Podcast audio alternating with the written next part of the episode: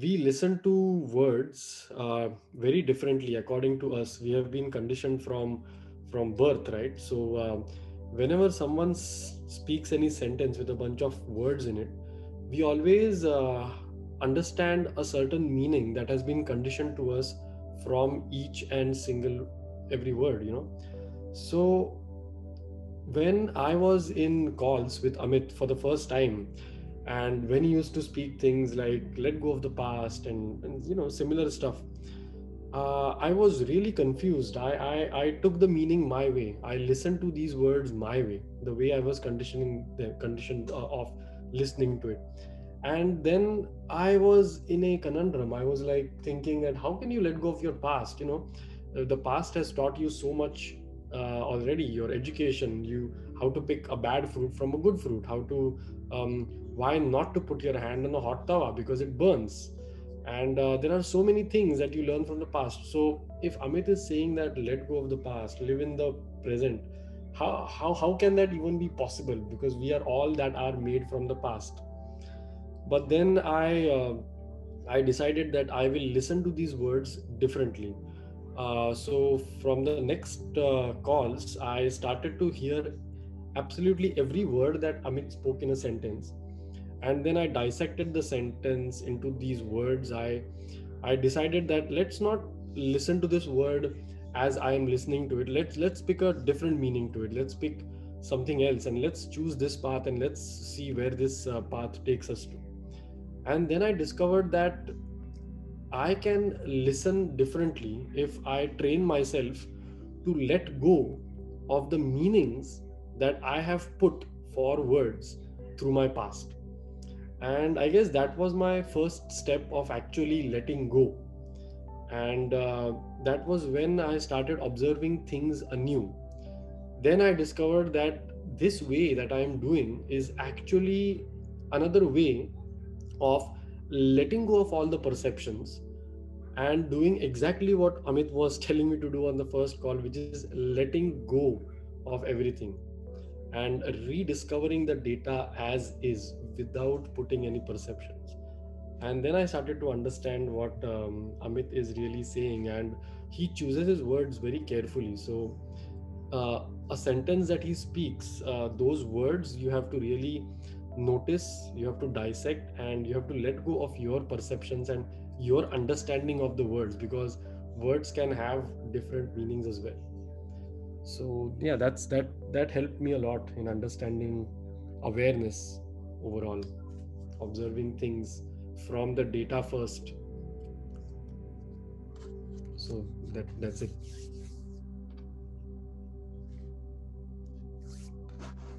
you guys there Yeah, Sam. Like that's it's very like poignant take, and I think like it's you're right. I had this. I had this massive problem, Anirudh. I had this massive problem. I used to listen to every word my way, and you know what? Uh, I it's, it's it's it's sometimes people actually tell it to you, but then you choose what to remember and what not to. Right?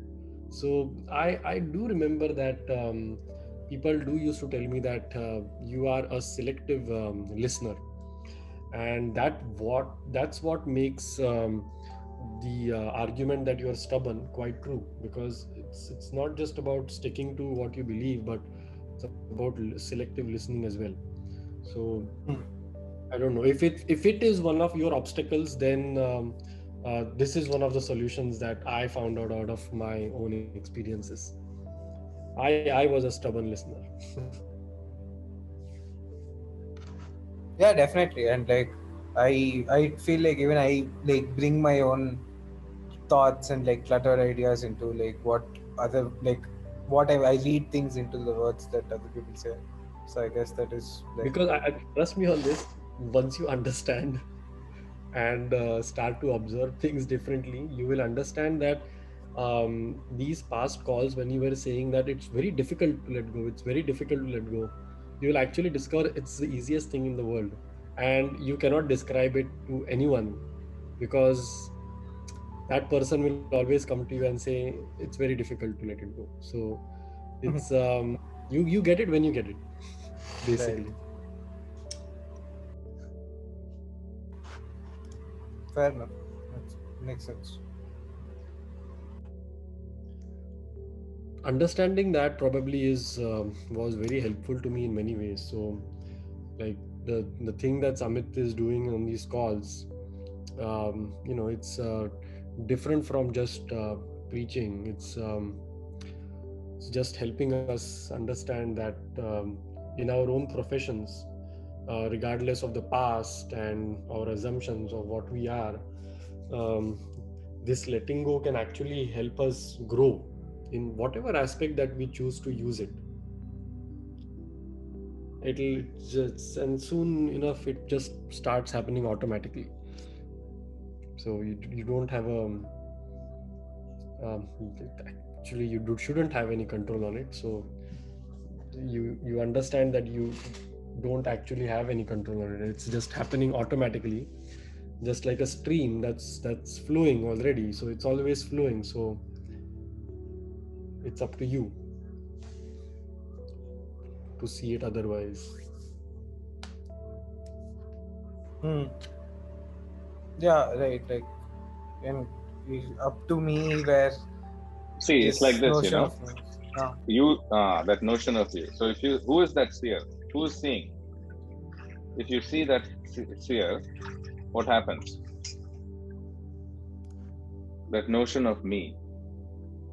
Isn't it a notion? First of all, what is the meaning of notion? Hmm. What does notion mean? You know, Right. it is just a notion. It is not even real. You know, it's just a notion of me. That's the thing. So you realize that finished.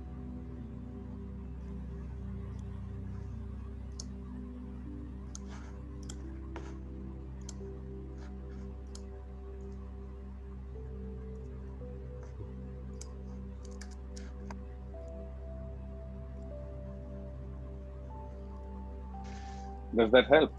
Because otherwise, before you noticed it, that notion, notice, notion, you see, before noticing, there was no notion. Hmm? Hmm. So, what cre- created the notion? The act of noticing. Isn't it? Hmm. What is the use of such noticing if it creates notions?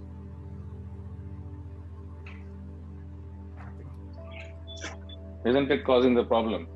Heisenberg's uncertainty principle is what? It says you cannot know something because with the very act of trying to know it changes it. Hmm. So the, the very knowing is causing the problem, isn't it? The knowing is creating the, the confusion. Because what is knowing? Knowledge of something. Is it only is it not just partial knowledge? Can you know see for knowing to be actual knowing, you have to know everything. Without knowing absolutely everything, what you know is partial and meaningless.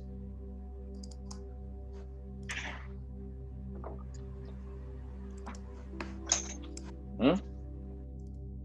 Hmm. That's the nature of knowledge. No, we're talking about basics now. Why we are in the data science and all these businesses. I mean, right? So it's not some complicated thing. I'm not saying some, you know, obscure stuff. I'm saying basically to say you know, you must know everything. Otherwise, that knowledge is only an idea, a notion. Hmm?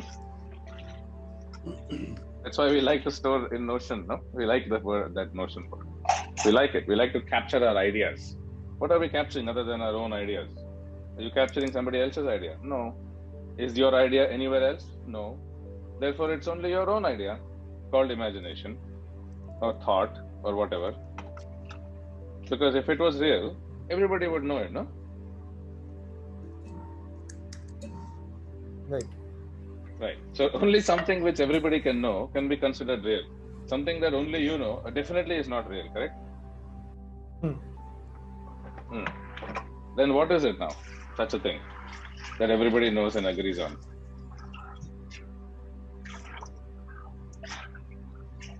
That they exist. Like, that's what everybody would agree on. Hmm. They would agree that the I is real.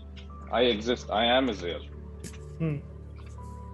But if I say, what are you? They will give you diff- 28 uh, different answers.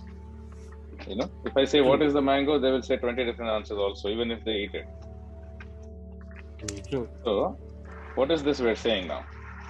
We're saying that in description and in agreement, you will never find any solution. Hmm. But in the I am, what is there to discuss? Isn't it obvious that I am? Not only that, it's not something you can discuss, right? Like you have to assume it or accept it. No, no. Any description is not the Hmm. actual thing. The actual thing is already there. I am finished. I don't need to express it. Right. Hmm. I know it, you see. That's the difference between knowing and being. And Hmm. The so called knowledge of knowledge. That knowing is already there, being. Where do I need to say it? I don't need it as knowledge because it is already the being. Right. Because I am, the being is known. Hmm. And the I am is known as the being also. And is experienced as me and as Hmm. the being of me. The very my own presence I'm experiencing, isn't it? hmm Can I experience anybody else's presence? No. No. So in the whole universe, you've only experienced your own presence.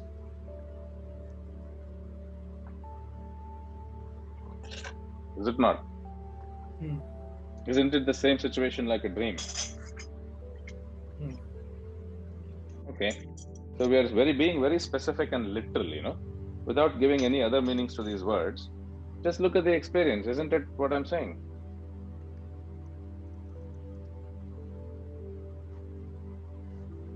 Yes. It's, it's basically the same. Hmm. So once you realize that, the rest of the knowledge that says it is not the same, where is that coming from?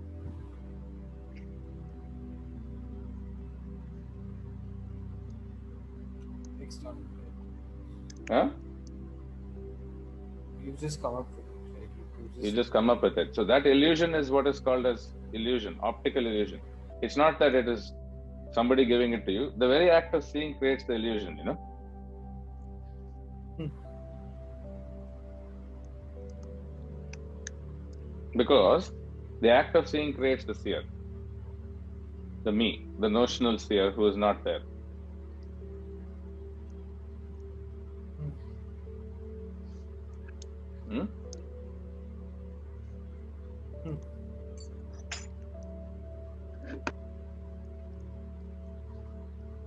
So this can be discovered. What is there in that? Is this knowledge? Uh, you know, you can you, can you even call it knowledge? It is just experience, isn't it?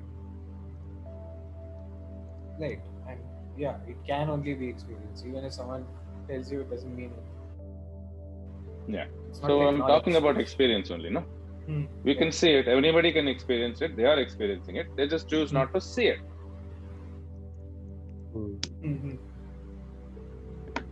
Like any other knowledge. All knowledge is just a point of view. So you don't see the other side of it, or you don't see the rest of it, or you don't see the totality of it, you don't see all of it. So you're all in partial knowledge. And any partial knowledge, regardless of which knowledge, is foolish. In any case, this knowledge that we're discussing only appears in the waking state and it disappears in the sleep state and the you know other states. And if it was real, it cannot disappear, is it not? Okay, we discussed the real already. It has to not disappear. I mean, that is what is called as real. You know, it has to be there by everybody, and it should not disappear. It has to be there all the time.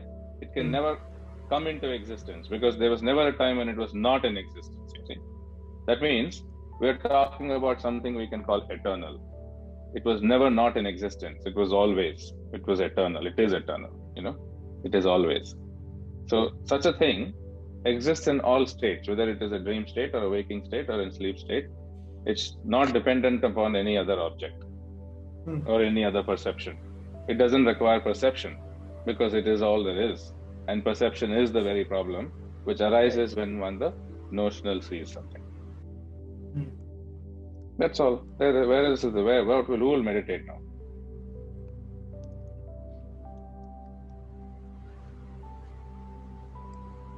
Sam will tell you who will meditate.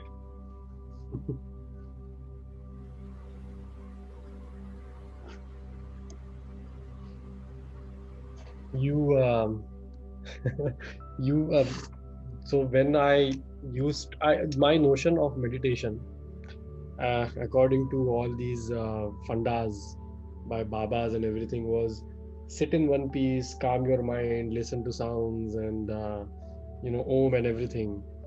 But uh, that's still you observing things.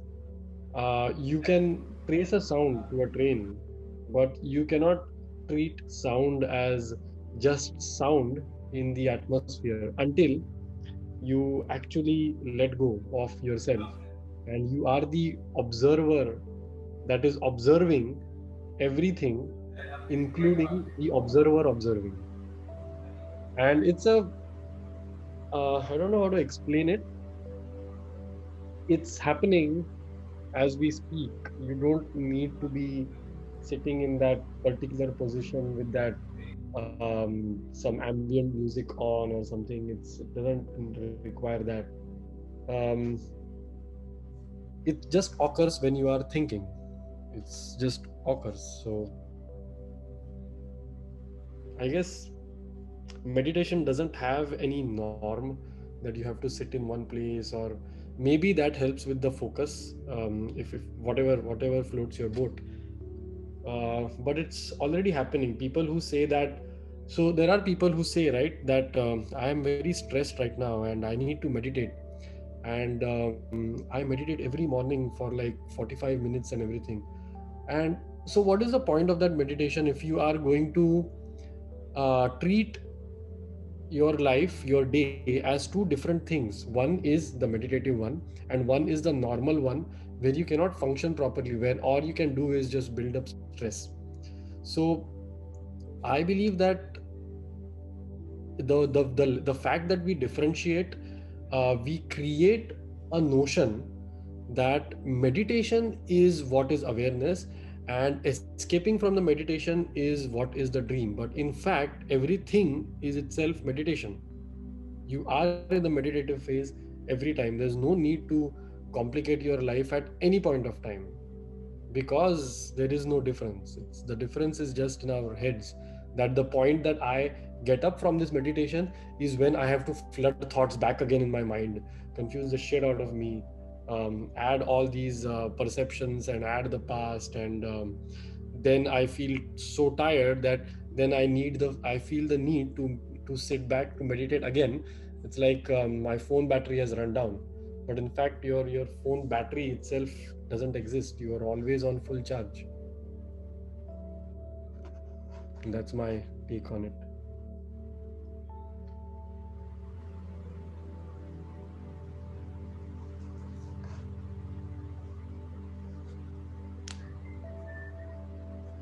I mean, this incredibly well said. I think that's really all there is to it. Anirudh, what do you think?